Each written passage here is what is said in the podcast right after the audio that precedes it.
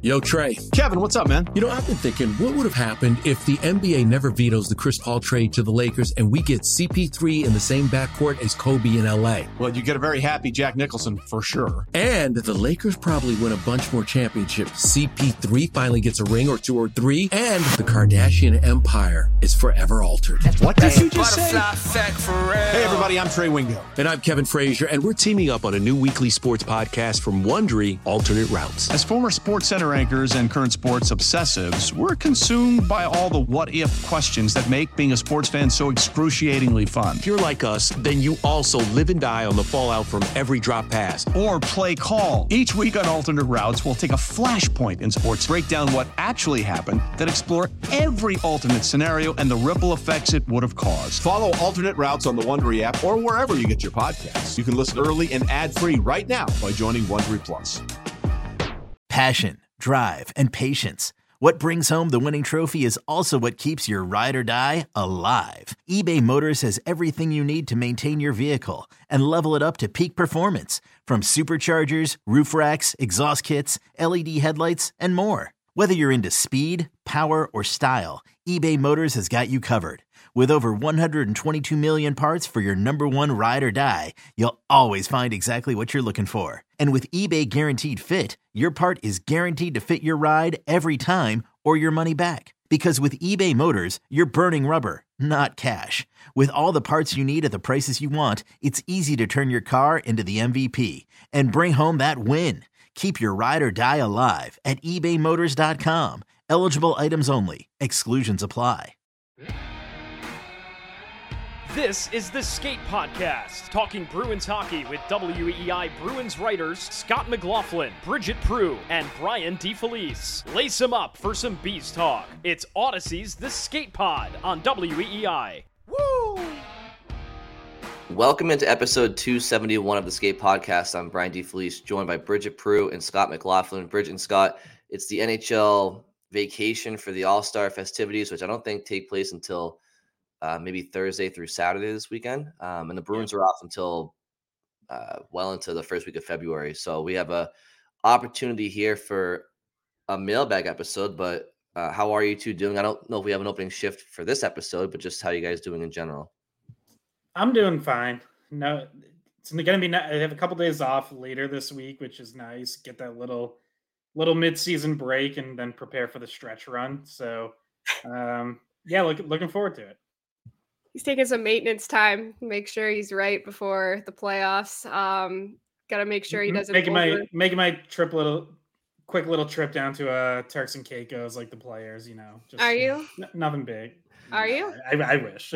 because that was gonna be I was gonna be pretty pissed honestly. Um um yeah, no, I'm doing good. I don't think I have I don't think we really have opening shifts besides just the fact that we've recently since we recorded the last podcast seen some dumb trade up ideas that we will get into and that's well, not like that's not an opening shift that is a that is just like foreshadowing we're gonna get to that. Well i have i have i have an opening shift for you. The last the last time we spoke you kind of left us all on the edge of our seats like were you gonna get a steak and cheese? Were you gonna do something? Like what did you end up doing after after last episode? Um i got chicken wings uh, okay, what flavor? I didn't get steak and cheese. I got chicken wings. Um, well, that's which, a bit of a that's a bit of a letdown. I know. I'm sorry. I really had it. It was in my heart after what Scott said, but I just I didn't know where to get a good one. So. All right, all right. I was hoping for something something better than that, Bridgette. I'm really it is, sorry. I'm sorry. It's what it is. Down. It is what down. it is. We're recording at lunch. We're recording at uh, lunchtime Tuesday, so this is this is bad start, guys. I now we're hungry again, huh? Yeah. Thanks, well, Brian. The good news is we only have a whole episode to go. yeah, we're only two minutes in. Uh, all right. Well, then let's just Third jump. mailbag question. I'm just gonna be stuffing my face. Yeah. yeah um, I know, and I feel like going forward, a lot of the mailbags might be food related because they're kind of reading the tea leaves and what we like to talk about. But the first couple of questions we got, ironically, were from Brian and Scott, and you know I told I you guys know. to stop emailing us, okay? we can't make this up. It's just every week there's, you know, Scott and I just keep writing into the to the to the podcast, asking questions we're too afraid to ask when we're we we need a Bridgette Bridgette to email. I know. it's gonna be another Bridgette listen. Please don't please don't see this as an opportunity to make a fake Twitter account that has my name. Please don't. Well, now you just gave him the idea. Don, Don Sweeney's taking notes. yeah, he's like, I know, I know the next burner. All right. Um, so this is a good mailbag because it's it's as we've talked about, it's just past the midway point of the season, NHL season, All Star break. So a good chance for everybody to kind of take a step back and ask the questions that they're they're looking for. And the first couple have to do with some potential personnel decisions and moves the Bruins could potentially make at some point this year. So we'll start off hot with Brian. Um, and obviously it's spelled B R I A N, which means you can trust them. Anybody who spells it with a Y, you cannot trust. Um, so he says, You guys all seem kind of stumped in the last mailbag when someone asked about how to replace Lucic's role in physicality. I get it, you're not allowed to say goon, but my buddy had an idea for someone who could fit the bill. Uh, Minnesota Wildman Patrick Maroon. He has the 15 points that Brian suggested Lucic may have had had he not, you know, whatever been suspended, um, or whatever, uh, leave of absence. And Minnesota uh, are barely in the wild card race, so he may be available. Um, he goes on to say the Wild could be interested in a year and a half of Linus Ullmark. Their goaltending is atrocious this season. Um, uh, uh, you know, would they want to trade Maroon, a first rounder, and one of their best prospects for Ullmark. Um, Bridgette and Scott, what do you make of this?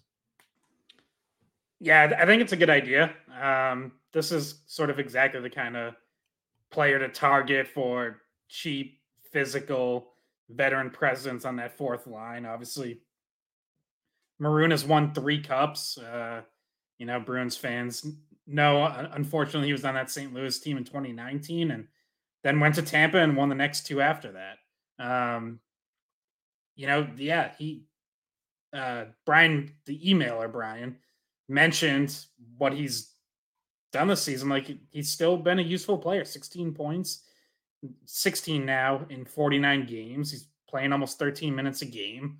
Um, you know, he probably wouldn't play that much here, but he could easily be a fourth liner who gets eight, nine, ten minutes. Um, can still chip in a little bit, and obviously still physical. Can drop the gloves if needed. So I imagine he'd come pretty cheap. I think the Wild only gave up a a seventh rounder to get him. He was one of the. Now that was in part because Tampa had cap issues and just couldn't keep him. But um, yeah, this is you know sort of I think the exact kind of player to to target if you're looking to add that element to to the fourth line. Yeah, the I, I don't I, I mean obviously targeting Maroon, he's proven to be the kind of guy you want on your your team during a playoff run. Um, he's had that success. He's a pest. He's tough. He can provide offense. Uh, my only issue is I think you could give up, like you said, less. I don't think this is like a a trade that you would want to move one of your goalies for. Um, I, oh, to me, no. no, to me that doesn't make any sense at all. So if you can move like a later round draft pick, or if they want a prospect, like reasonably, not like a Lysell or, or Lohrei or anything like that, I think a deal could get made. And, and if you want to talk about where the Wild are in the standings, they are kind of far outside that wild card picture right now um, just because of how many teams are right in that cluster, it seems like it'll be hard to to jump out for them and, and to to steal one of those last wild card spots because there's it's like five other teams ahead of them right now. I think it's more one, two, three, four. There's four teams a- ahead of them for a wild card spot. Five. It, it is five, Bridgette. It is five. Yeah. Okay. So, like, they're only seven points out, but yeah, they have to jump five other teams yeah, that's that's the problem. It's like, okay, yeah, point wise they could probably do it, but that, that means that all the other teams have to lose too, and and you're probably not going to see that happen. So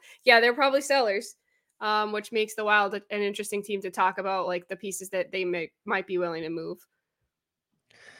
Yeah, and and uh, Brian, the emailer Brian, also mentioned um, that the bonus in acquiring Patrick Maroon is that the Bruins could sell tickets to see Jack attempt to apologize to him um, because of the whole drama they had last year or the year before. I was um, gonna say uh, he'd be like Boston is on his no trade list because he doesn't want to come see Jack.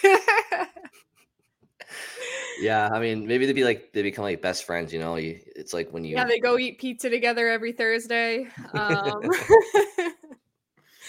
oh god! If you guys don't know what we're talking about, look it up. But I'm sure you guys do.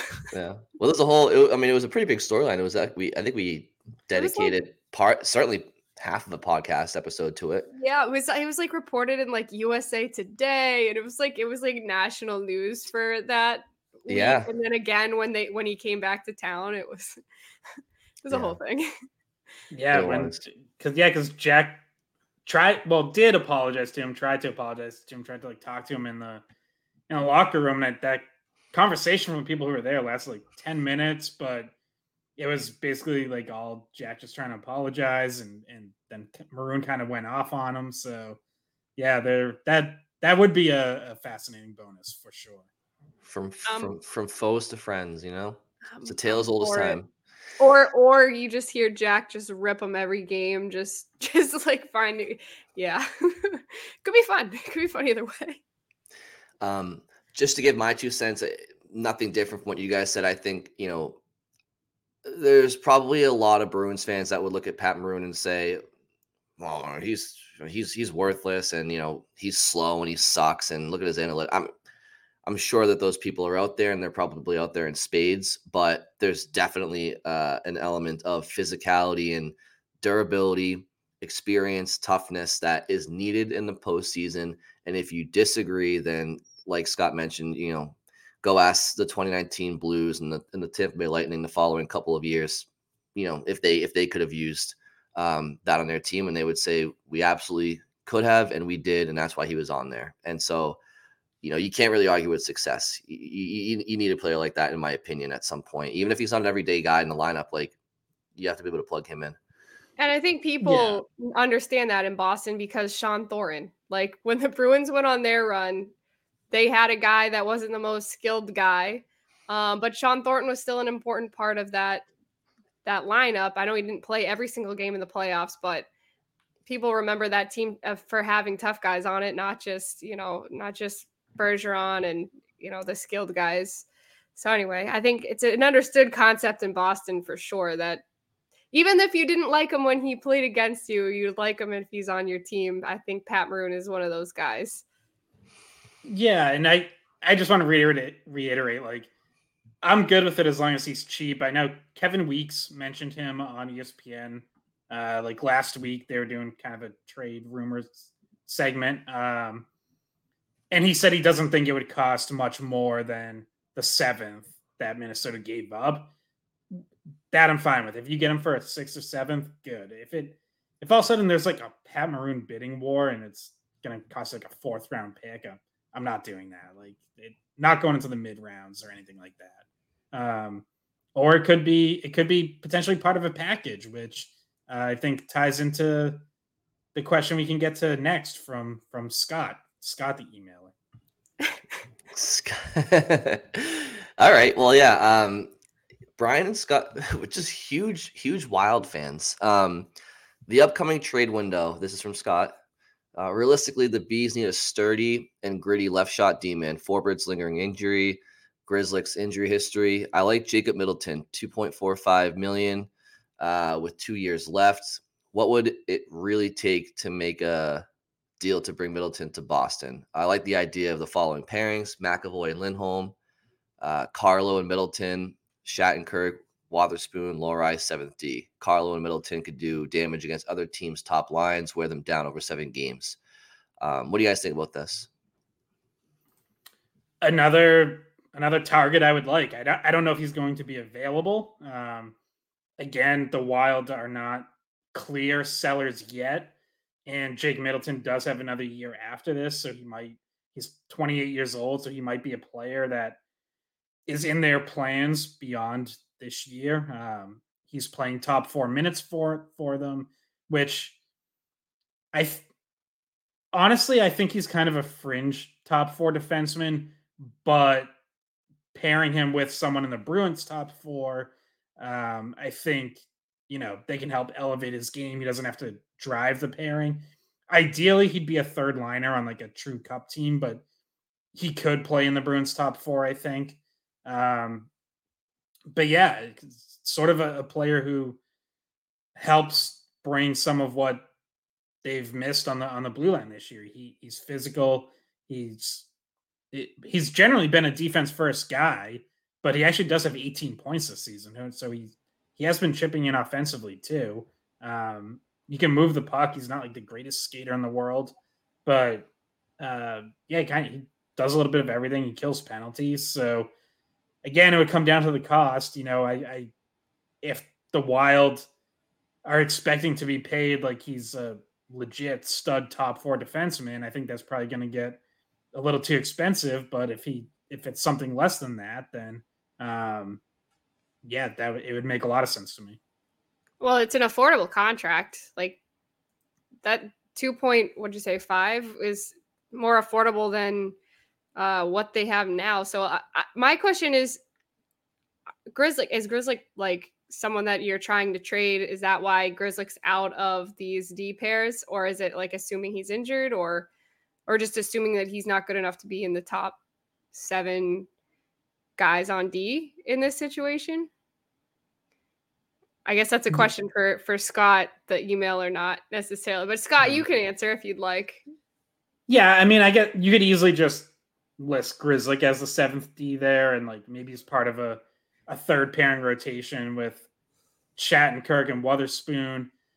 Uh, you know, another part of this equation is like what's going to happen with Derek Forbort is Yeah. because if he goes on LTIR and like his season's over, that is three million more dollars that the Bruins would have to work with. Um, if that doesn't happen and his injury is short of term and they think he's going to be back, then you do have to free up money somewhere. And if you're trading for a defenseman, presumably you you might be moving one out in, in another deal. Yeah, I- think Middleton is definitely a he's he's the kind of defenseman I think you you'd like to add um, if you're in the Bruins position. I think he's definitely a fringe uh, third pair D pair, uh, third D pair, second D pair defenseman.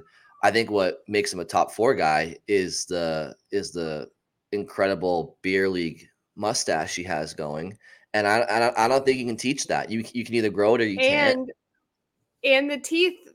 I don't know if you've seen him smile, but he's missing at least one.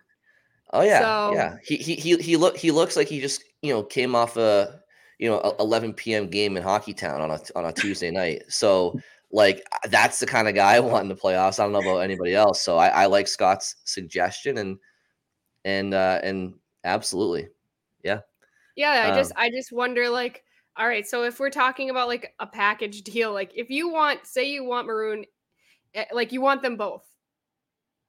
What's the package then? Because that becomes not just like a 7th round draft pick. There's there's going to be more involved if you're trying to get two two guys that can, you know, be impact players for you in the playoffs. Obviously, we're still not looking at a, something huge, but you know, would they want Grizzly back in return? Like, would they want say if he's healthy? Like, would that be something that'd be worth doing? I I don't think they'd want Grizzly or Forbort because those are pending free agents, and that Yeah. Doesn't do That's anything for. Minnesota. So No, it doesn't. So um, they they gave up. So in order to get Middleton, they gave up Kaapo Kähkönen and a fifth round pick, and Kakinen was sort of an I don't know an established backup potential starter, but certainly not like a bona fide you know starting NHL goalie. Um, so I don't know. You're talking about maybe a, a roster contributor and, and a mid round pick. Like does does that get it done, or it, it, it all depends on what Minnesota's prioritizing, right? Because they don't they don't seem like a team that's going into a full rebuild. So do they want? Would they rather have a roster player or a prospect who's close to contributing than um, than a high draft pick? Like that might that might be a better match for the Bruins, who obviously don't have many draft picks to work with in the first place.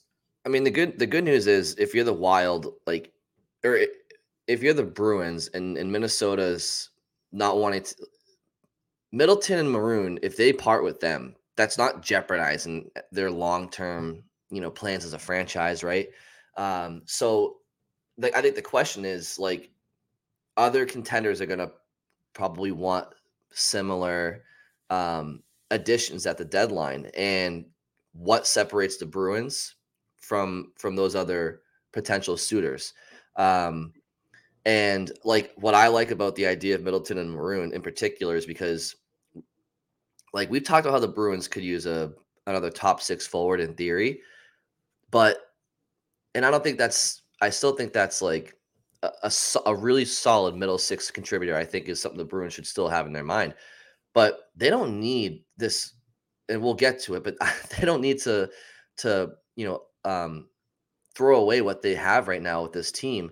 And, and and by bringing in Middleton and Maroon, you wouldn't be doing that. And and Minnesota, like if you're looking at if you're the Bruins looking at a Florida Panthers potential matchup in the postseason, Maroon and Middleton are the exact type of players that you want on your on your team in a seven game series against the Panthers because they like to get involved in between the whistles and whether the Bruins like it or not, whether the Bruins engage in that stuff or not, it's gonna happen, right? So who do you want to be taking those face washes, McAvoy or Middleton? Because I guess what Middleton will give him right back and Maroon will too, and the Wild and the Panthers had a pretty spirited game down in Sunrise uh, a few weeks back, and I just think that sometimes you do have to fight fire with fire. I, I, I think it's inevitable, especially when you're looking at who's in front of you in the like. If it was a bunch of Toronto Maple Leafs in the Eastern Conference, that's one thing. But the Florida Panthers exist, and they have an identity, and you're going to have to go up against it at some point. I think if you want to get to where you want to go to. Yeah. Yeah, I I, I agree. Like it, sometimes I think you know the the physicality and, and that kind of stuff can get overrated or guys who willing to drop the gloves. Like I don't think it's the most important thing in the world, but there's there's really no denying that like the teams that have won the cup have tended to have at least one or two of those guys. Um, you know, may, maybe Vegas as an exception last year. Like they they weren't really dropping the gloves. They weren't overly physical, but they, they at least had guys who, you know, were hard on forecheck or could stand up to hits. And that's the other part of this is like, we're not just talking about guys who fight. Like Middleton plays a physical game that stands up to forechecks. Um, he's been pretty healthy. I think he's played every game this year, played 79 last year. Um, and Maroon brings it on the forecheck. Again, sure, absolutely not the fastest skater, not the most fleet of foot, but he still gets in on the forecheck and can dish some hits out without just like chasing them and taking himself out of the play. Presented by T Mobile, the official wireless partner of Audacy Sports. With an awesome network and great savings, there's never been a better time to join T Mobile. Visit your neighborhood store to make the switch today. Old Man Winter here. If I had it my way, it would stay winter all year long. Short days, wind chill, black ice, and a good polar vortex. Oh, heaven! Wait, is it getting warm in here? Your cold snap is over, Old Man Winter. Spring has arrived. Spring. Spring is here, which means it's the perfect time to get away in the Hyundai you've always wanted. Visit the Hyundai Getaway Sales Event, where you can get great deals on all of our award-winning Hyundai models, like the tech-filled Tucson and Kona, as as well as the spacious Palisade. Enjoy wherever you go with the peace of mind that comes with America's best warranty and three years or 36,000 miles of complimentary maintenance. But hurry in, these deals won't last. Add more joy to your journey at the Hyundai Getaway Sales Event. Now get 0% APR or up to 1500 bonus cash on the Hyundai Tucson. Now, during the Hyundai Getaway Sales Event. Offers end soon. Call 562 314 4603 for details.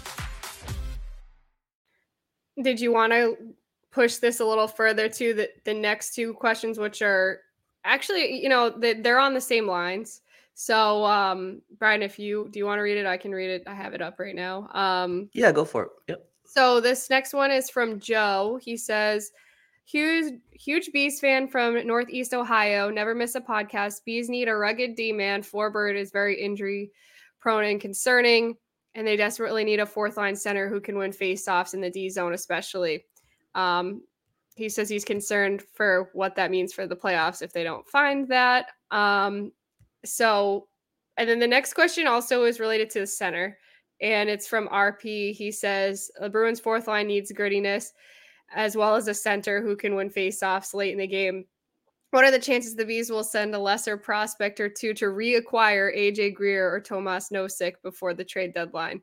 So those are two names that obviously Bruins fans are familiar with because AJ Greer was put on waivers and then uh, didn't clear waivers and and uh, ended up getting taken. So uh, he's out in what Seattle, Vancouver, Seattle. Cal Uh, Greer is in Calgary. Oh, Calgary. Um, and so he see him see him right after the break. Yeah. And he was a great, you know, grittiness, uh, you know, tough guy. He wasn't that big though. Like Maroon's bigger. Um, like Greer Greer fit the role because he he worked at that role, but I feel like Maroon is a, a bigger, grittier guy and also more apt to more apt to produce on the fourth line. Um, but I guess the the main question there is about centers like a fourth line center. We talked about adding fourth line grittiness, but do they have an internal solution at center? Is there a, a lower in the lineup guy that's out there that is good at faceoffs? And I guess that's where the Nosek idea comes in because he was very steady at winning faceoffs and, and playing a good defensive game. But we we talked about it when he was here that he just did not add offense at all. Well, and Scott, I'm sure you have maybe a few more thoughts to me about about um, personnel, but I mean Johnny Beecher, I, he was doing well in the faceoffs. Uh, I don't think him going down to Providence was a lack of success in the circle. Um, I mean, he's an, obviously an internal option that if he could get back to playing on his toes um, and, and and and being assertive offensively, that that could be an internal option for the Bruins. Yeah. It first off, by the way, Joe being from Northeast Ohio may, immediately makes me think of the opening line of the Bruce Springsteen song Youngstown. So so thank you for that. Um, one of the greatest protest songs ever written. Uh, so on Nosek, it's worth noting here that um, he's been out since November. He originally had an upper body injury, then also suffered a foot injury and had to have foot surgery. He just started skating again, like within the last week. So before anyone thinks about trading for him, like he has to get back on the ice and show he's healthy. A, a the foot injury that he can skate effectively, and it's not going to be a problem. And B, the upper body injury that he was battling, he wasn't taking faceoffs earlier in the season. So he's got to be 100% recovered from that and able to take faceoffs too. Um, so I kind of think you have to put Nosek on the back burner right now because you just don't know if he's healthy, when he's going to be healthy, what he's going to look like. Um, you know, Greer, obviously, you know, slightly separate topic since Greer's not a center, but an interesting name nonetheless. I mean, the reason the Bruins waived him in the first place was because he what he brought was too similar to what Lucic brought, and you know, they weren't really going to have that duplication. Well, obviously, it didn't work out with Lucic, and he's gone. So, you know, are you, as we've talked about, like, are you looking for someone to fill that slot? And Greer in the regular season can do that. We saw even last season, like they didn't play him in the playoffs, and I'm not sure they would this year either. So, um, you'd probably prefer someone more like Maroon in that role who has the playoff experience. Um, I have some names for potential fourth line guys or other faceoff guys because, like, like Brian mentioned, you had a fourth line center who could win faceoffs in, in Beecher. The question is, you know, do you think? Obviously, they sent him down because there are other things they want him to work on. Do you think he can work on those and get to the level you need him to be at before the end of the season? Basically, like, is Beecher still in the plans for this season? As hey, he's going to go down for X amount of time, and I don't know, some maybe in March or even in February, he comes back up, and we think he's going to be ready to contribute and potentially be a playoff player for us. Um, that like we we just don't know. We don't know exactly what they feel about Johnny Beecher as it relates to the rest of the season. Wait, think about the people that are up that have come up since Beecher has gone down. Like, do they really want Steen on the roster over Beecher? Do they really want Patrick Brown on the roster over Beecher in the playoffs? Like, I'm asking, like that that's something we're gonna have to find out. Like in my mind, it seems like the upside for Beecher is higher, but at the same time, like maybe they think Patrick Brown is better defensively and he's, you know, Scott has defended him before. I think that he's not like a flashy fourth line guy. Um, I don't know. I I didn't have a huge issue with how Beecher was playing, and I think that the reason why he got sent down was because his contract allowed him to go down without getting waived, and and uh, you know that was part of it because well, otherwise you'd have to waive someone like Lauko or um, Steen or whomever. Yeah, I mean, I think there's a little more to than that though, because that when he was the fourth line center, that line wasn't scoring. Like there was no offense there, and and you can put that on the wings just as much as him. It's not all his fault, but I do think it's clear like they they want to look at options that help them produce more offense. And I don't mean Patrick Brown, obviously, because like he no he doesn't. And my my support of Patrick Brown is is mostly tongue in cheek, just because I think I think he gets way more hate than he deserves. But um, like obviously, he, like I don't think he's well. Really you know, uh, I mean Patrick Brown. I, I mean, you're not going to catch me, uh, you know, talking too much about him, but it is interesting the amount of hate he gets when he's only played like a you know couple handfuls of games. It's like how right. yeah, it's, it's, not un- like it's the most disproportionate like hate for like, a guy with such a minimal role on this. Yeah, team. yeah. It's I mean he's like he's like you know barely ahead of you know Matty Falconer on the depth chart, the equipment manager.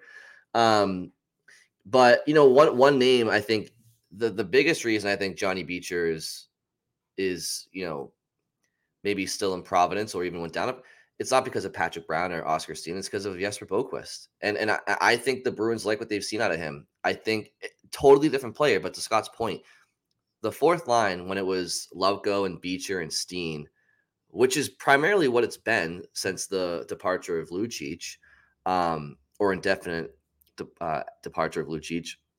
That line was offensively anemic. There was no offense. So, um, yeah, I mean, I mean like when the team is healthy, you're looking at a fourth line potentially of Danton Heinen, who has like almost 20 points in the year. Jesper Boqvist, who is showing um, the skill set that made him an NHL player in the past with New Jersey and, and an offensive contributor with them at times. Um, and then Matt Poitras. And, and Poitras obviously is, you know, where he fits best, we don't know. Is he's also dealing with his own injury issues. So I just think like, yes, if Beecher works hard enough, I do think that there's a path for him back to the NHL roster for sure. But it, people aren't giving enough credit, I don't think, to Jesper Boqvist and and why he's kind of earned he's he he surpassed Beecher a little bit, at least in the eyes of the Bruins coaching staff and management, just for the time being. Because if yeah. it wasn't for Boqvist, Beecher would be up here, I think, right now. Yeah, that's true. I think Boqvist did make that case for himself and and play well enough to be on the roster. But if we're talking about specifically filling that role of of a you know a center that can win faceoffs and be good defensively like it it doesn't solve that. And i wonder it, like Poitras if he's the fourth line center during the playoffs like he isn't the best at faceoffs. Like beecher was better at faceoffs. Um he's he's gotten pushed around a little bit. Like the identity of that line definitely goes from being like a, a tougher line to like Poitras's finesse. Like that there's no that's not in his game. I mean, can you imagine Maroon and Poitras next to each other? That's like I feel like the two opposite types of players on the same line. And maybe it would work. I don't know. Um, but it just feels like Poitras, the identity of the fourth line probably doesn't have Poitras on it. I know he's been playing on the fourth line a little bit, but if we're talking about a, a playoff team, like I don't really know how you mix all of those pieces together and, and have a successful fourth line. Well, and that's where, you know, maybe it's just a, a different kind of fourth line where it, it is more offensive, uh, you know, starts in the O zone, maybe has some speed um, and more skill. And, and maybe your third line becomes more of an identity line based around uh, Frederic and Geekie, and you know whether it's a Lauko who's been there recently, or maybe someone you acquire who fits in there.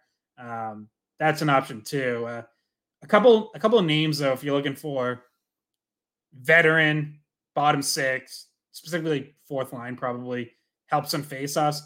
Nic Dowd in Washington um, is a veteran. He has another year after this at 1.3 million. He's got 13 points in 38 games, has some playoff experience. Uh, Nico Sturm out in San Jose, won a cup with the Avs, good on faceoffs. He had, he only has seven points in 30 games. My problem there is he's also signed through next season for two million dollars, which I I just think is an overpay for what he brings. So there'd probably have to be some salary retained. Um, then if you aim a little higher, a guy who used to be a fourth liner but has grown in Nashville's lineup since then, Colton Sissons is a player I really like. Uh, he's signed for two more years after this at 2.85, but good on playoffs, uh, good on faceoffs, can play center or wing. He's physical, um, you know. And then th- there's there's other centers or you know forwards who are good on faceoffs, but they're they project higher in the lineup and are going to cost more. Sean Monahan in Montreal, His, his name has been out there for a while. Adam Henrique out in Anaheim, you know, veteran, plays center or wing, good on faceoffs. And Kevin Hayes, the, the Dorchester boy in St. Louis, um, you know, could potentially be available. So there's there's my list of, of potential targets. Yeah, like you said, the last few probably are higher higher in the lineup than a fourth line usually. So um yeah, you know? I think the the idea there would just be more hey, if we just need another guy who's good on faceoffs in general, and we also think we need some middle six scoring help, like there's a couple guys who who can do both. Okay.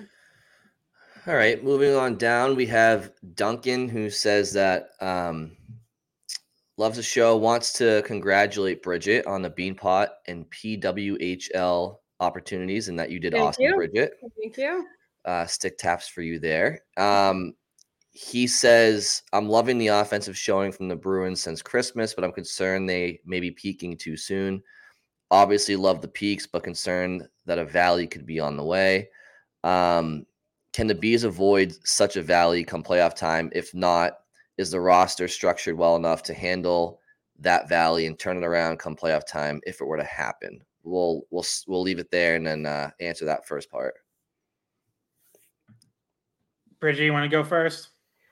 Um, in terms of peaking at the right time, see, here's the thing with this is that I just that like I don't I don't gamble. I don't, you know, I I'm not a psychic. I don't I can't predict the future. Otherwise, I would be putting a lot more money on some of these uh these games and and you know I but I I'm not someone who likes to try to predict the future too much. Um and in terms of peaking at the right time, I think that they probably will go through some more adversity here in this next month. We talked about it last episode like the schedule that's upcoming for them is not an easy February and and you know March they have to play Toronto twice and they're playing Tampa they're they're playing they're playing some of the, the tougher teams that have given them trouble. Um they're they're playing Vegas right um coming up after the break. So they they're playing good teams and there's no way they're skating through that. Uh I don't see them just like plowing through the schedule that they have in February. So yeah, they've had a good stretch here right before the break. I think it's good to give them confidence and you want to see them use that confidence, but also I think there's going to be a few more learning moments before the playoffs. And to be peaking in January still gives you time to like have a few more struggles before like we're not really talking about trouble unless we're talking about like a big dip right around March and April. Like those are the times where you don't want to be seeing that dip. Um, but there's still time for some ups and downs in the season before we're we're hitting that kind of level of concern. I don't know if you guys agree with that. Yeah, the, they have two games against Edmonton late February, early March too, and the the Oilers just simply don't lose anymore.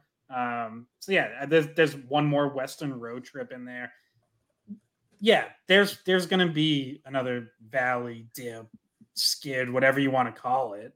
Um, I don't think they're just to plow through the final two plus months of of the regular season, and, and that's not a bad thing. Like it's probably it's probably good for them to have an, at least another hiccup to to have to grind through and, and overcome and pull themselves out of at some point. Like that's those are good things to to go through as long as you do pull yourself out of it, right? If it uh, if all of a sudden it lasts two three weeks and you know you're two and eleven over your last thirteen. Like that's not good. That there's there's nothing good to be gained from that. But if you go, you know, one and three, one and four, and then turn it around, like that's fine. And you know, so yeah, I, I, wouldn't worry about them peaking too early to get to the heart of the question. I I generally don't really believe in that kind of stuff. Like you you just try to grow your game and get better throughout the season, period. And what whatever peaks that leads to, like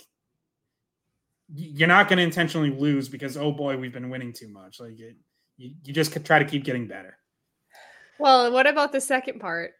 The president. Well, we're back to the president's trophy curse uh, being brought up, and because the Bruins are once again, well, they're tied for first in the entire league, um, and they're first in, in the conference. So we we had this conversation last year, and I feel like I got in arguments with people in the office about like how stupid the curse was, and then then of course when they don't win the Stanley Cup, well, I told you this is a curse. Like no, that's another thing. I'm not a psychic, and and I I don't believe in the curses either. I don't know. I mean, I, I think real quick, just to touch on that that that first part. Um, the the year the Bruins won the Stanley Cup in 2011, they lost 10 of their last 18 games uh, heading into the playoffs. So, like, it's possible. Like, also, like some teams, some teams also stumble into the playoffs and then get hot in, in round one and never look back. So, it's more about just having the, the, the, maturity to just when the playoffs come around, you yes, you want your habits to be uh, strong heading into the postseason, but ultimately, once that puck drops, you gotta you gotta you gotta enforce those habits all over again anyway. So, um, yeah, it, it just I think this team does have the mental maturity and and and, uh, and mentality to to implement that in the playoffs. If not for just learning from last year. Um, Bridgette, as far as the the President's Trophy curse, I think I'm with Scott. I don't believe in curses, but I do think that um, it's not even so much the fact that they finished first last year and and broke all those records. It's that the media and everybody uh, and their mother talks about what if they choke, and it's I think it's more the outside noise that gets into the locker room than it is actually winning the league in the in the regular season. Um, obviously, that outside noise comes because you win the league. Um, but like I don't think it's because they were better than everybody in the regular season. I do think sometimes bad habits creep in. Um, and I don't think the Bruins are playing desperate hockey like some other teams were, i.e., Florida, trying to make the playoffs last year. Um, so it's it's it's it's a layered question. I don't think it's a black and white answer. I do think it's incumbent upon the the Bruins, no matter where you finish, to play desperate. Um, don't yeah. you think? Because this is another thing that we've brought up in the past, like when you have that embarrassing first round exit the year before, I feel like that usually is enough to kind of give you a little bit of a kick, like to play more desperately than last year because you now have this bitter taste in your mouth of we were supposed to have this last dance with Bergeron and Krejci, and we we failed them, and we don't want to have that taste again. Like I've never been in a room full of grown men that were as like completely out of it and upset as dealing with the locker room after that game and on breakup day. Uh, and I don't think that any of them want to feel that again. So uh, maybe that sting from last season helps them a little bit in terms of blocking out the noise, not just going in thinking we're the best team and we're gonna, you know, cruise through anything. Uh, I think that all plays into. Yeah, and if they were to win the President's Trophy this season, I don't think it, it's not going to be as decisively as last year, unless they go on like an incredible two month heater here. But I think like if they win it by a point or two, there's just far less pressure and far less talk about it than running away like they did last year, which, you know, I, I don't believe in, in curses, but I do think pressure can get to guys. And I think if you're going in feeling like, hey, like we, we better win it, you know, this, this is a once in a lifetime opportunity. Like we better not screw this up. That can, some guys can use that the right way. Other guys, it eats at you the wrong way. And like, you know, I think back to the, the Patriots in 2007 being 18 and 0 and losing in the Super Bowl. And you've heard from players on that team who have said things along the lines of like, might have been better if we had lost at some point before than and not had that extra pressure to complete, you know, a perfect season. And the, the Bruins last year, like that regular season was about as close to perfect as you can get in the NHL. And it's it's that similar kind of pressure of like you you look like an all-time team. Better not screw it up in the playoffs now. Um, I, I do think like that can kind of get to some guys, and, and you're just not going to feel that this year. Like they're, they're not going to be that kind of team, even yeah. if they even if they are the President's Trophy winners. And and last year, like the NHL is such a difficult league to to win the the Stanley Cup and It's the toughest trophy to win because of the I believe the demands of the sport and four seven game series potentially. Um, you know, yes, everybody would have been disappointed had the Bruins not won the Stanley Cup last year, but what they couldn't do was lose in the first round. Like you go to the conference finals, you lose to, you know, whomever, um, Tampa, you know, like I don't know, name name a team. Like that's one thing. Um, but or or go to the finals and lose to Colorado. That's like no, it is what it is. But to lost the way they did was unacceptable. And I think that was like had the Bruins just held on to that lead in any of, of those closeout games and surpassed the first round, I think a lot of a huge weight would have been lifted off their shoulders because I think they felt that same pressure. Like I think they felt get us to the first round and, and we'll be off and running. And they just they just couldn't. Um, going forward into this year, yeah,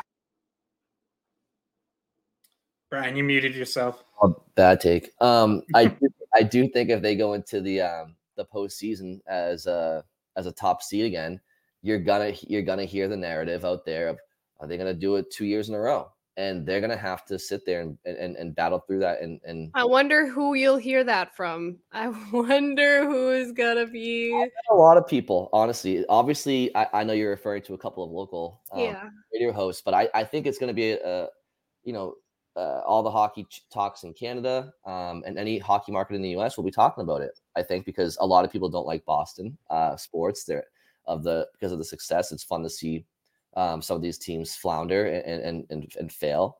And, and, it is it, it is a storyline, right? Like, can they redeem themselves? Um, they're gonna have to they're gonna have to you know do that. I think. Um, all right, Bridgette, do you have the next question in front of you? I have it up. Yeah. Um, well, I do we want to go to the next one? I can read it, but I feel like we kind of already got to it.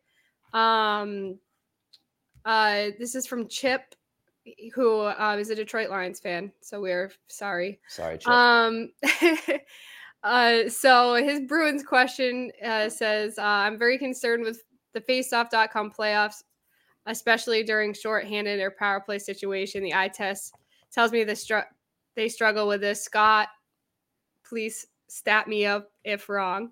Um, and these face-offs are often the difference between winning and losing a game in a series. Overtime games come to mind. Um, and I feel this group will be in a few of overtime games in the playoffs. So um, I don't know, Scott, did you have the the face-off stats like where the Bruins stand in the league in terms of like win percentage?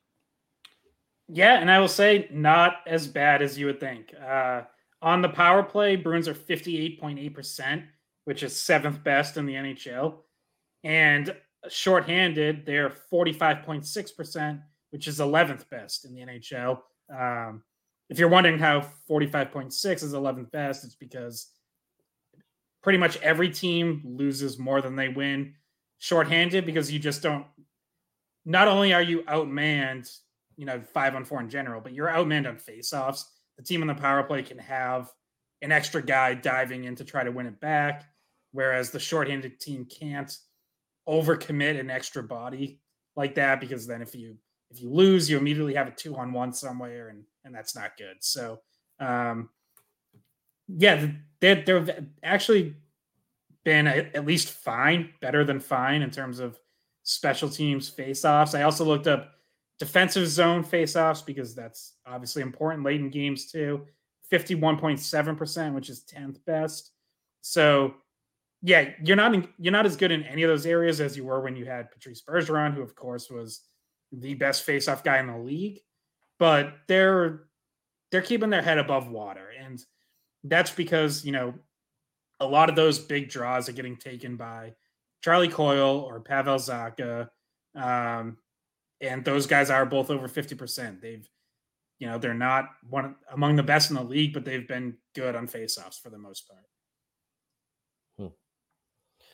So right. there's those there's your stats, Chip. Um, And- Scott and- but also but to chip's point um yeah like there's no doubt about it uh there's definitely a direct correlation to to having a high face off percentage um and teams being successful uh, yes a lot of you could i could you could think of a lot of um you know playoff overtime games where it's it's a marathon game and it's a it, it's a it's a one face off and a, and, a, and a shot through traffic that just bounces in. I mean, you know the the Sean Kuraly goal against the Senators in Game Five or Game Four back in 2017, kind of you know plays like that. You want to face off, you get it to the net, goes off and skating in, um, and then obviously you know you, want to face off and you're you're you're controlling where the play goes, and um, it's it's very important. Hey, it's Kaley Cuoco for Priceline. Ready to go to your happy place for a happy price? Well, why didn't you say so? Just download the Priceline app right now and save up to 60% on hotels. So, whether it's Cousin Kevin's Kazoo concert in Kansas City, go Kevin, or Becky's Bachelorette Bash in Bermuda, you never have to miss a trip ever again. So, download the Priceline app today. Your savings are waiting. Go to your happy place for a happy price. Go to your happy price, Priceline. It's only a kick, a jump, a block. It's only a serve. It's only a tackle, a run. It's only for the fans. After all, it's only pressure. You got this. Adidas.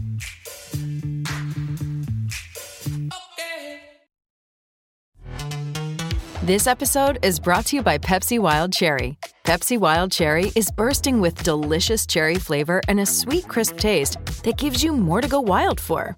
Getting wild may look different these days, but whether it's opting for a solo Friday binge watch or a big night out, everyone can indulge in their wild side with Pepsi Wild Cherry. Also available in Zero Sugar. So grab a Pepsi Wild Cherry and get wild. Um, okay, so Don Sweeney. This is a this is a uh, an interesting one. I don't know. Well, well, we'll we'll answer it. Over the last 15 years, 10 Cup winners have had a first overall pick. Four have had a second overall pick. The only team to win a Cup without a first or second overall pick was St. Louis in 2019, uh, with a fourth overall pick. Do the Bruins need more high picks to win a Cup? Or is JVR their loophole? I'll add one more, uh, and this is probably included in the 15 year sample size. Obviously, the Bruins had Tyler Seguin in 2011, second overall pick. Um, Bridgette Scott, do the Bruins need more high draft picks if they want to win a cup, or is JVR the exception and the loophole? But Well, technically, he is a, a second overall pick, so he does count if you know towards your stat if if the Bruins go on to win.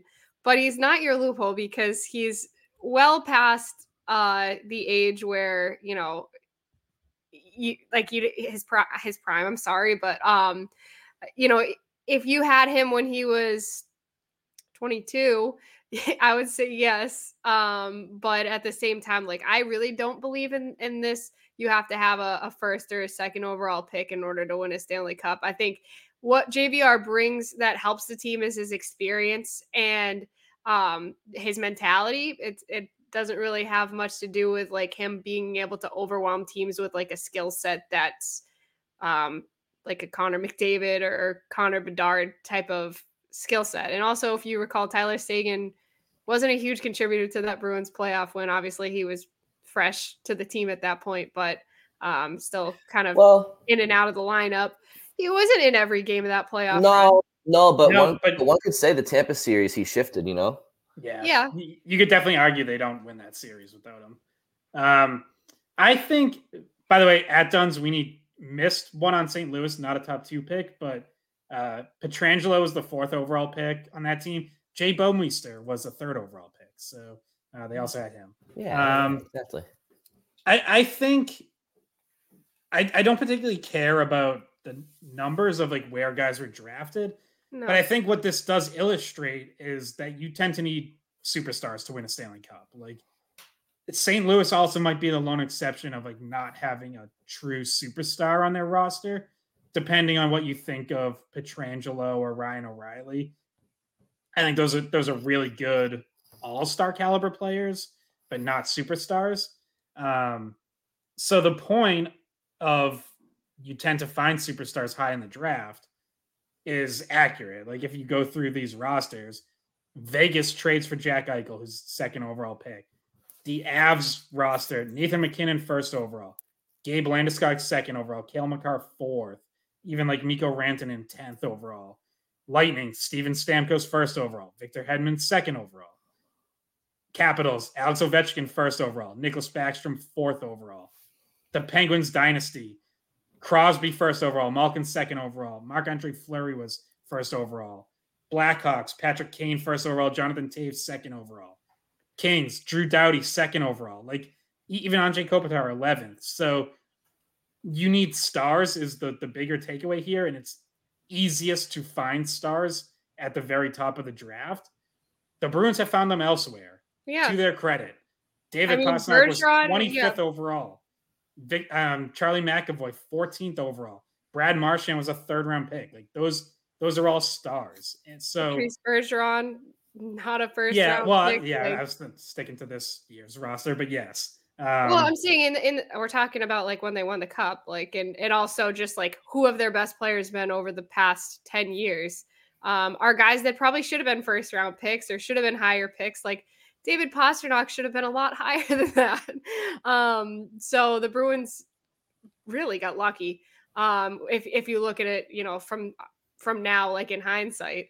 But yeah, they they got their players further down and it's because they didn't have a lot of high draft picks because they were you know for certain years they were too good to have a high round draft pick um we talked about how they really haven't been in a rebuild in a long time and that's where you're seeing like colorado ended up with all of those really high draft picks because they were bad um All those so- teams. All yeah, those all teams. those teams were really I really mean, bad so Yeah, Col- Colorado had one of the worst seasons of all time. Um, and you know, if if if look in the Blackhawks before you hit before you, to you guys' point, like the same thing all these teams have in common is that they all bottomed out prior to getting these players. Like you know, the the black the, the Penguins the, the. Blackhawks, the Blackhawks had home games getting blacked out on TV. Yeah, The Penguins almost moved fr- out of Pittsburgh. Like right. And, and they were and- truly rock bottom. and no and, and i'm sure you could find a few if you ask bruins fans okay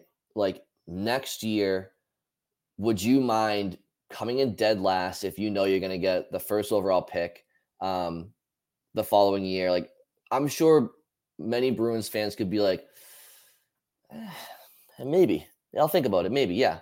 But if you to tell them you know two you i want you guys to bottom up for the next two or three four years to like no fucking way. And that's what these teams had to do. Also, the blackhawks not- the penguins uh the avalanche.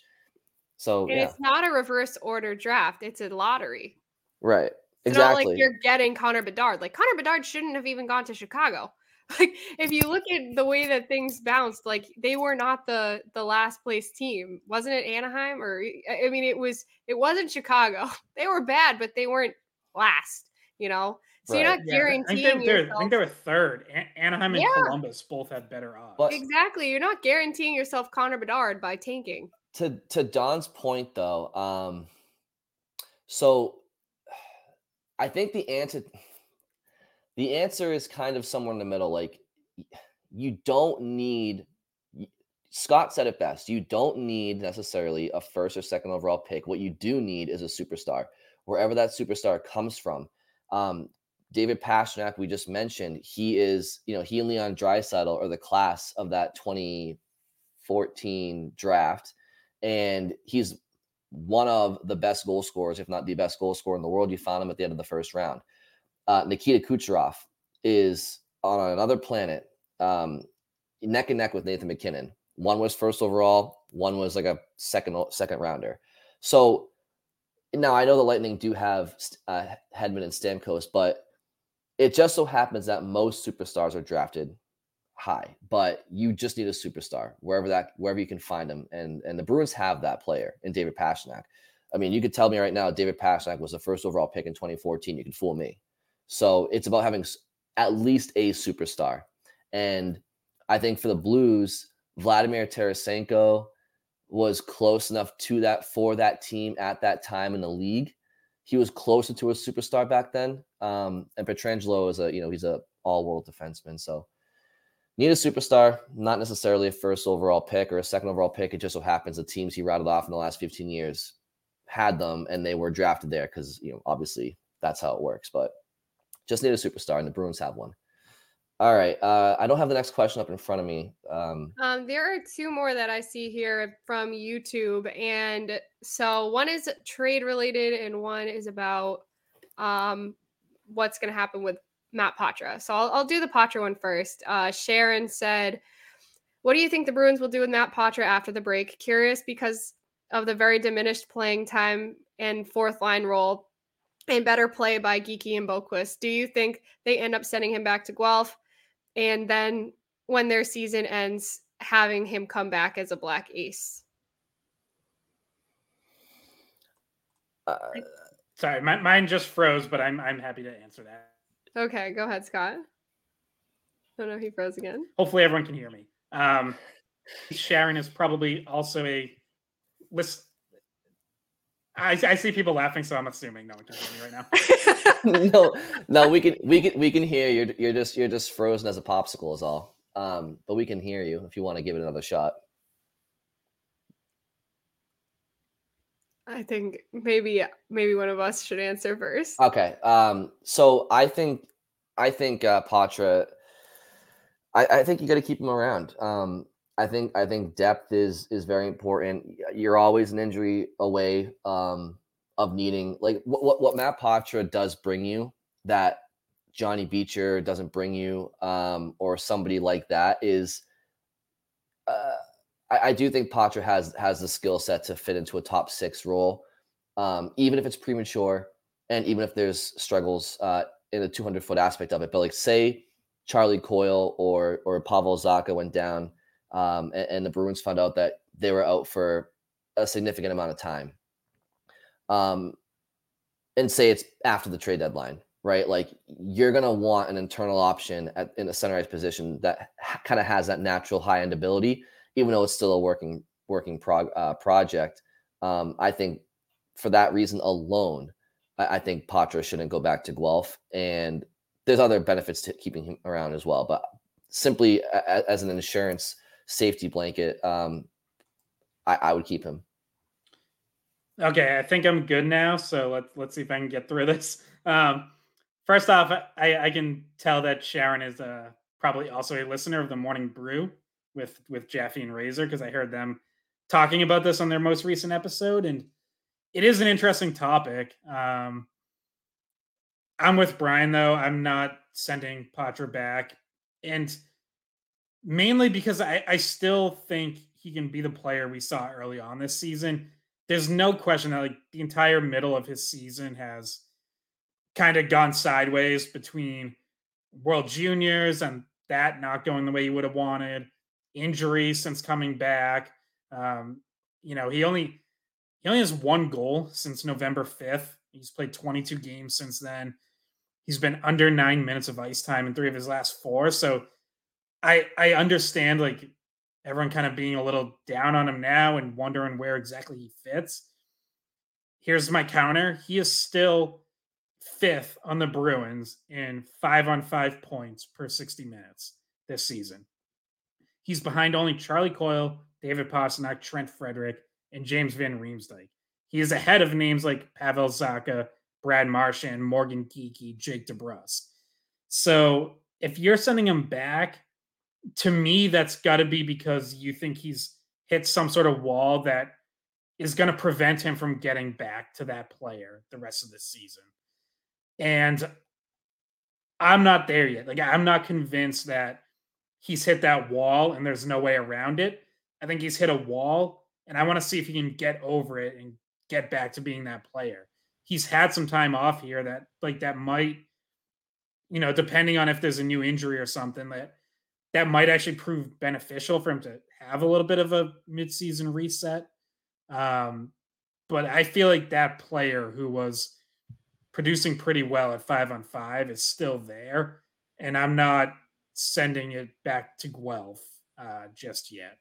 No, I think we need to send him to Turks and Caicos, like Scott said. You two can go together, um, and just reset, reset with the break, get some sun. You know, now now I'm making myself want to go there. Um, but no, I don't think that that player is gone. I think he's had such a disjointed middle part of the season and like mixed messages i don't think have helped him where it's like no we want you here but we also are going to send you to play for canada and like i think they need to get their messaging straight i think they need to make him feel more comfortable because nobody plays their best when they're when they're always questioning in the back of their mind like am i going to keep losing playing time am i going to am i going to get sent back down to guelph? Like i want to be part of this team. They're giving me like some messages that maybe they don't want me to be here. I just wish that things would be more consistent for him. And obviously an injury if if he's dealing with something right now is going to push that back even more. But he needs some consistency. He's young. Uh he hasn't been playing in the same role the whole season like if they decide to put him on the wing like that's going to mix it up even more i just wish he had like a stretch of time where he could he could really be allowed to get to have some chemistry and and get to uh feel more comfortable being being up and, and with his standing. So uh, I don't think he's like by any means bad enough to not be on this NHL roster. Um, so that's why I say don't you don't send him back to Guelph because he brings something that you need. And like Scott said, five on five, he's been good and he has these moments, and you just want to see him have more of an opportunity to work through and and try to get back to that. I I I agree, and I still I still just like looking back and I, you know, hand to the sky. I still don't think this is that big of a deal. Um, but I, I still just I I just still I didn't I, I don't like that they sent him to, to to to World Juniors because so much of what he has to learn this year is off the ice too. It's like learning like learning the life of a professional athlete and you know uh, you know little things like getting into a routine like you know he's been uprooted he was living in a hotel for the first month and a half of the season. Then he moves in with Beecher somewhere. It's like getting acclimated to driving. And now to Beecher's not even there. Ah, poor Maddie. But like get get getting getting used to like driving to Warrior every day for practice, getting used to driving a Hanscom um, for for for uh, to to catch your flight for road trips, um, learning how to be a professional on the road, learning how to be a professional at home, and then they just you know, he's in the middle of doing all that. All the off ice stuff he's still trying to learn too. Trying to learn how to cook. Learn how to cook. And and and the Bruins thought it was a great idea to to to to not only send him to World Juniors, but to send him uh, seven hours ahead, mess with his sleeping schedule, all for a World Juniors tournament with new teammates and no chemistry, and and then he has to come back jet lagged. It just made no sense to me, honestly. I just didn't think the positives mm-hmm. outweighed the potential negatives. Um, but it, I, you know, yeah, it's not I, a huge deal. I still have absolutely no problem with it because I, I think. Well, we already went over this, Scott. It's two v one, and you lose this time. Okay. Right? I, I think I think learning learning to be a leader on a team, playing in high pressure situations on a huge international stage. Uh, yeah, it's not. It's not. It's I think not it's that, important. It's not well, that huge. It's one. That huge. Yeah, it's, it's, pretty, not, it's we not almost made it to the end of the episode without arguing with each Not other. that, not, that, Uh, not that big of a deal. One, my one last note on Poitras. One thing he does have to do: shoot more. Uh, his last eleven games, he has five total shots on goal.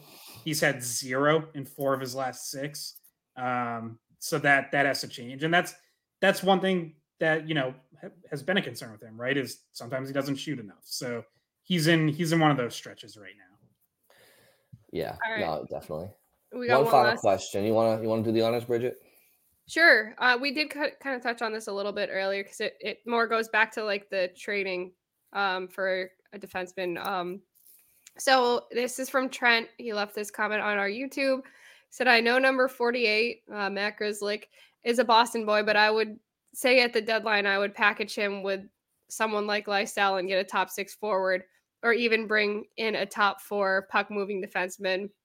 Playoffs, is a playoffs are a whole new animal, uh, as we know, and to add a nice goal scorer uh, to put with, I'm guessing this is supposed to say pasta, or or a uh, a top four D would be big. I think Yeah. we, we answered the Grzelcyk thing earlier, just that he's got no term left, so that makes him hard to trade. I mean, this, y- yeah, and and again, this question is, it's a little bit easier to answer if there's names attached, right? Like you're giving me tangible names for the Bruins, right? Um, Grzelcyk and Lysell, and then but to, to offer back, uh, you know, a top six forward or a top four D man, um, the hypothetical is tough if I don't know the name attached. Um, I would be open to it if it's if the name is big enough, right, or, or impactful enough. It just so maybe we can think of a couple of names off the top of our heads. Oh, here, wait a but- minute. Wait a minute. Wait a minute. We didn't even get to the one that I was pissed about that I said in the beginning. The the stupid Tie it in. Trade proposal. All right. So Elias Lindholm is a top six forward that we had talked about in the past. If maybe this makes a difference in in you know this this part of the conversation. But if no one has seen this on Twitter, should we like retweet it on the skate pod? Because I saw this yesterday and I sent it to the guys because I was like, this is this is so dumb. Like, why is this even on my screen right now as an option? So Bruins, uh, for one reason or another, have been kind of attached to the Elias Lindholm trade rumors. And the Athletic suggested that Bruins received just Elias Lindholm. And Calgary gets the Bruins 2025 first round pick, Matt Poitras and Trent Frederic. And I have an issue with like this entire thing. Um, like Yeah. the fact that you even taxed Trent Frederic onto the end of this just makes me laugh. Like, wh- what? No, no. I mean, Trent Lind- Frederic is playing like a fucking top six forward right now. What the hell would be the? That would be such a steal. Like that would be just like Don Sweeney is not that stupid. li- literally like Lindholm himself this year is not worth uh, a first round draft pick going the other way. I mean, based off his performance so far this year, he's not worth a first round draft pick. Cause, and that's now pr- prior to this year, maybe, but not right now. Plus a potential future uh top center in the league in Matt Poitras and Trent Frederic who's having his best Yeah. year and trending in the right direction and still young and, and like in his prime. Like what are we talking about? Almost Yes, the same points Trent- as Lindholm. Right. I was just gonna say that Trent Frederic this season has five more goals than Elias Lindholm and three fewer points. Like No power play time.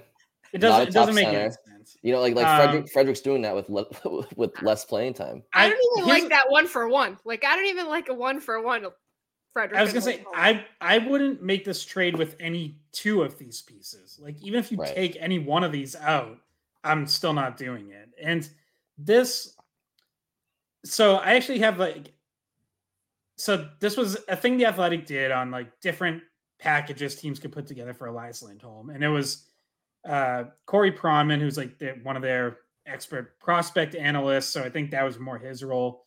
And Julian McKenzie, who covers the Calgary Flames for the Athletic. Um, both both very good writers that I respect a lot, but clearly they just think way more highly of Elias Lindholm than I do. And I'm sure the Flames would love to ask for this kind of return from teams. But even going through like other teams' packages that they put together, they're all too much. And I think that's just that's having two people who just value Lindholm more than I think a lot of people are going to, um, especially because he is having a little bit of a down year. So, um, in in the past, when the Athletic has done things like this, what they've done is they've had like the beat writer for one team make a proposal to proposal to the beat writer of another team. So it would have been like Fluto putting this package together from the Bruins perspective, and then Julian McKenzie would respond from the Flames perspective. And I, I like that setup better because it gets more opinions involved. Like this, to me, this whole article starts from a, a premise of, like I said, like two people who just think way more highly of Lindholm than I think a lot of people are going to, certainly than I do. Yeah, I think Fluto would have would have been like, ah, no, we got to go back to the drawing board on this trade proposal because this is not, this isn't going to be well received. Um, there's not going to be, you know, yeah. A lot of times these things are just to to kind of spark conversation, and the conversation usually is like a back and forth. Like you and I like we've we've had these on here before where we disagreed. Like one of us thought it was a good idea, one of us when it's when it's universally like no this is a bad idea like you, you got to do a little bit better. It should be something we could debate rather than just sit here and be like this is just not even close to something that would ever happen. I mean and you know look for argument's sake in theory it's not it's not a terrible like it's not a terrible piece of rhetoric right? Like you put it out there bruins fans watching frederic watching him get better and better every game um are like why would we do that? They're they're pretty much tied in points, one for one, and you, you want us to add, but well, it, it, it's it's it's it's the classic like you have a rising player. I don't know if you can see a rising player, and then a player that's kind of like on the on the descend, and it's like, okay, do you hitch your wagon? Do, do you put all your chips in the Trent Frederic camp of like, no, I I think he's gonna get better and better, or like maybe this is his plateau, or do you put your chips in like the Lindholm would, would go back to where he should be in a better situation. It's kind of a gamble, right? Um, if it was one for one, it'd be more of like a enticing, like, okay, do you bet on the player who's rising, or you know what I mean? That's more interesting. But to add in these other pieces too, it's like, mm, no, no, no. Yeah. Well, to to tie this into the question from Trent, would you trade someone like Fabian Lysell with a D prospect or like a draft pick or something for Elias Lindholm? Is like, is he in? Is that more of like what you're comfortable with trading for? Like, what would be the the comfortable place for the Bruins to be on a trade like that? That's that's probably you know closer to reality, but the problem and one that that's highlighted by like Frederic getting included here is unless you know I mentioned the scenario with Forbort potentially ending up on LTIR again, but like unless that happens, the Bruins do have to move out money in order to bring anyone in. They, they have eight hundred thousand dollars in cap space right now, so you can't trade for Elias Lindholm for just a prospect and a pick. Salary has to move somewhere, and I know every Bruins fan's like, oh well, just get rid of Grzelcyk or Forbort, and it's like, okay, but someone has to want those guys, and they're on expiring contracts. So again, like, why would a team that's turning the page to next year, like the Calgary Flames, want either one of them? Um, unless they they are planning to re-sign them. So that's where someone like Frederic with term comes in, and that's where this all really gets uncomfortable because it's like, what salary are the Bruins moving out that actually has value to another team? Um, or you know, the second option is is you execute a salary dump somewhere, and we know what those look like because we saw with Taylor Hall. It means you don't get equal value for the player. So um, it's it, it's going to be a challenge for Don Sweeney to make trades before the March 9th deadline. And and Trent Frederic isn't just a homegrown Bruins prospect who's now starting to like realize their offensive capabilities. He's he's a power forward that is the type of player that you would want in April and beyond as he gets older. Like that's the exact type of player you want in a playoff series. So it's it's it's to me I you know it's it's interesting because you, you you rewind the clocks a couple of years and Trent Frederic's value was was pretty low and right now it's Didn't like they scratch him last playoffs one they, game? briefly they did yeah but Yeah, right but right now games. he's he's just where he is and where it appears he's going um you know he's a player that you want to see in a Bruins jersey for a, a long a long time to come and it's getting like if you if you were to part with him, it's like okay, it better be something really worthwhile. Um, because he because it's again, it's not where he is right now. It's where he is. It's where I think we all see him going potentially as like a true power forward that can score thirty goals in this league. So, um, all right, I think that probably wraps up uh, the mailbag. I did have a quick um, you know, Bridgette the fashion segment if you want to get the banner going, but Oh, okay. I was in a uh, I was in I was in a uh, Dick's Sporting Goods recently, and I came across uh, a 19 it was a it was a 1990 Stanley Cup Finals um, Bruins jersey, Ray Bourque jersey, a white jersey with the 1990 Stanley Cup patch.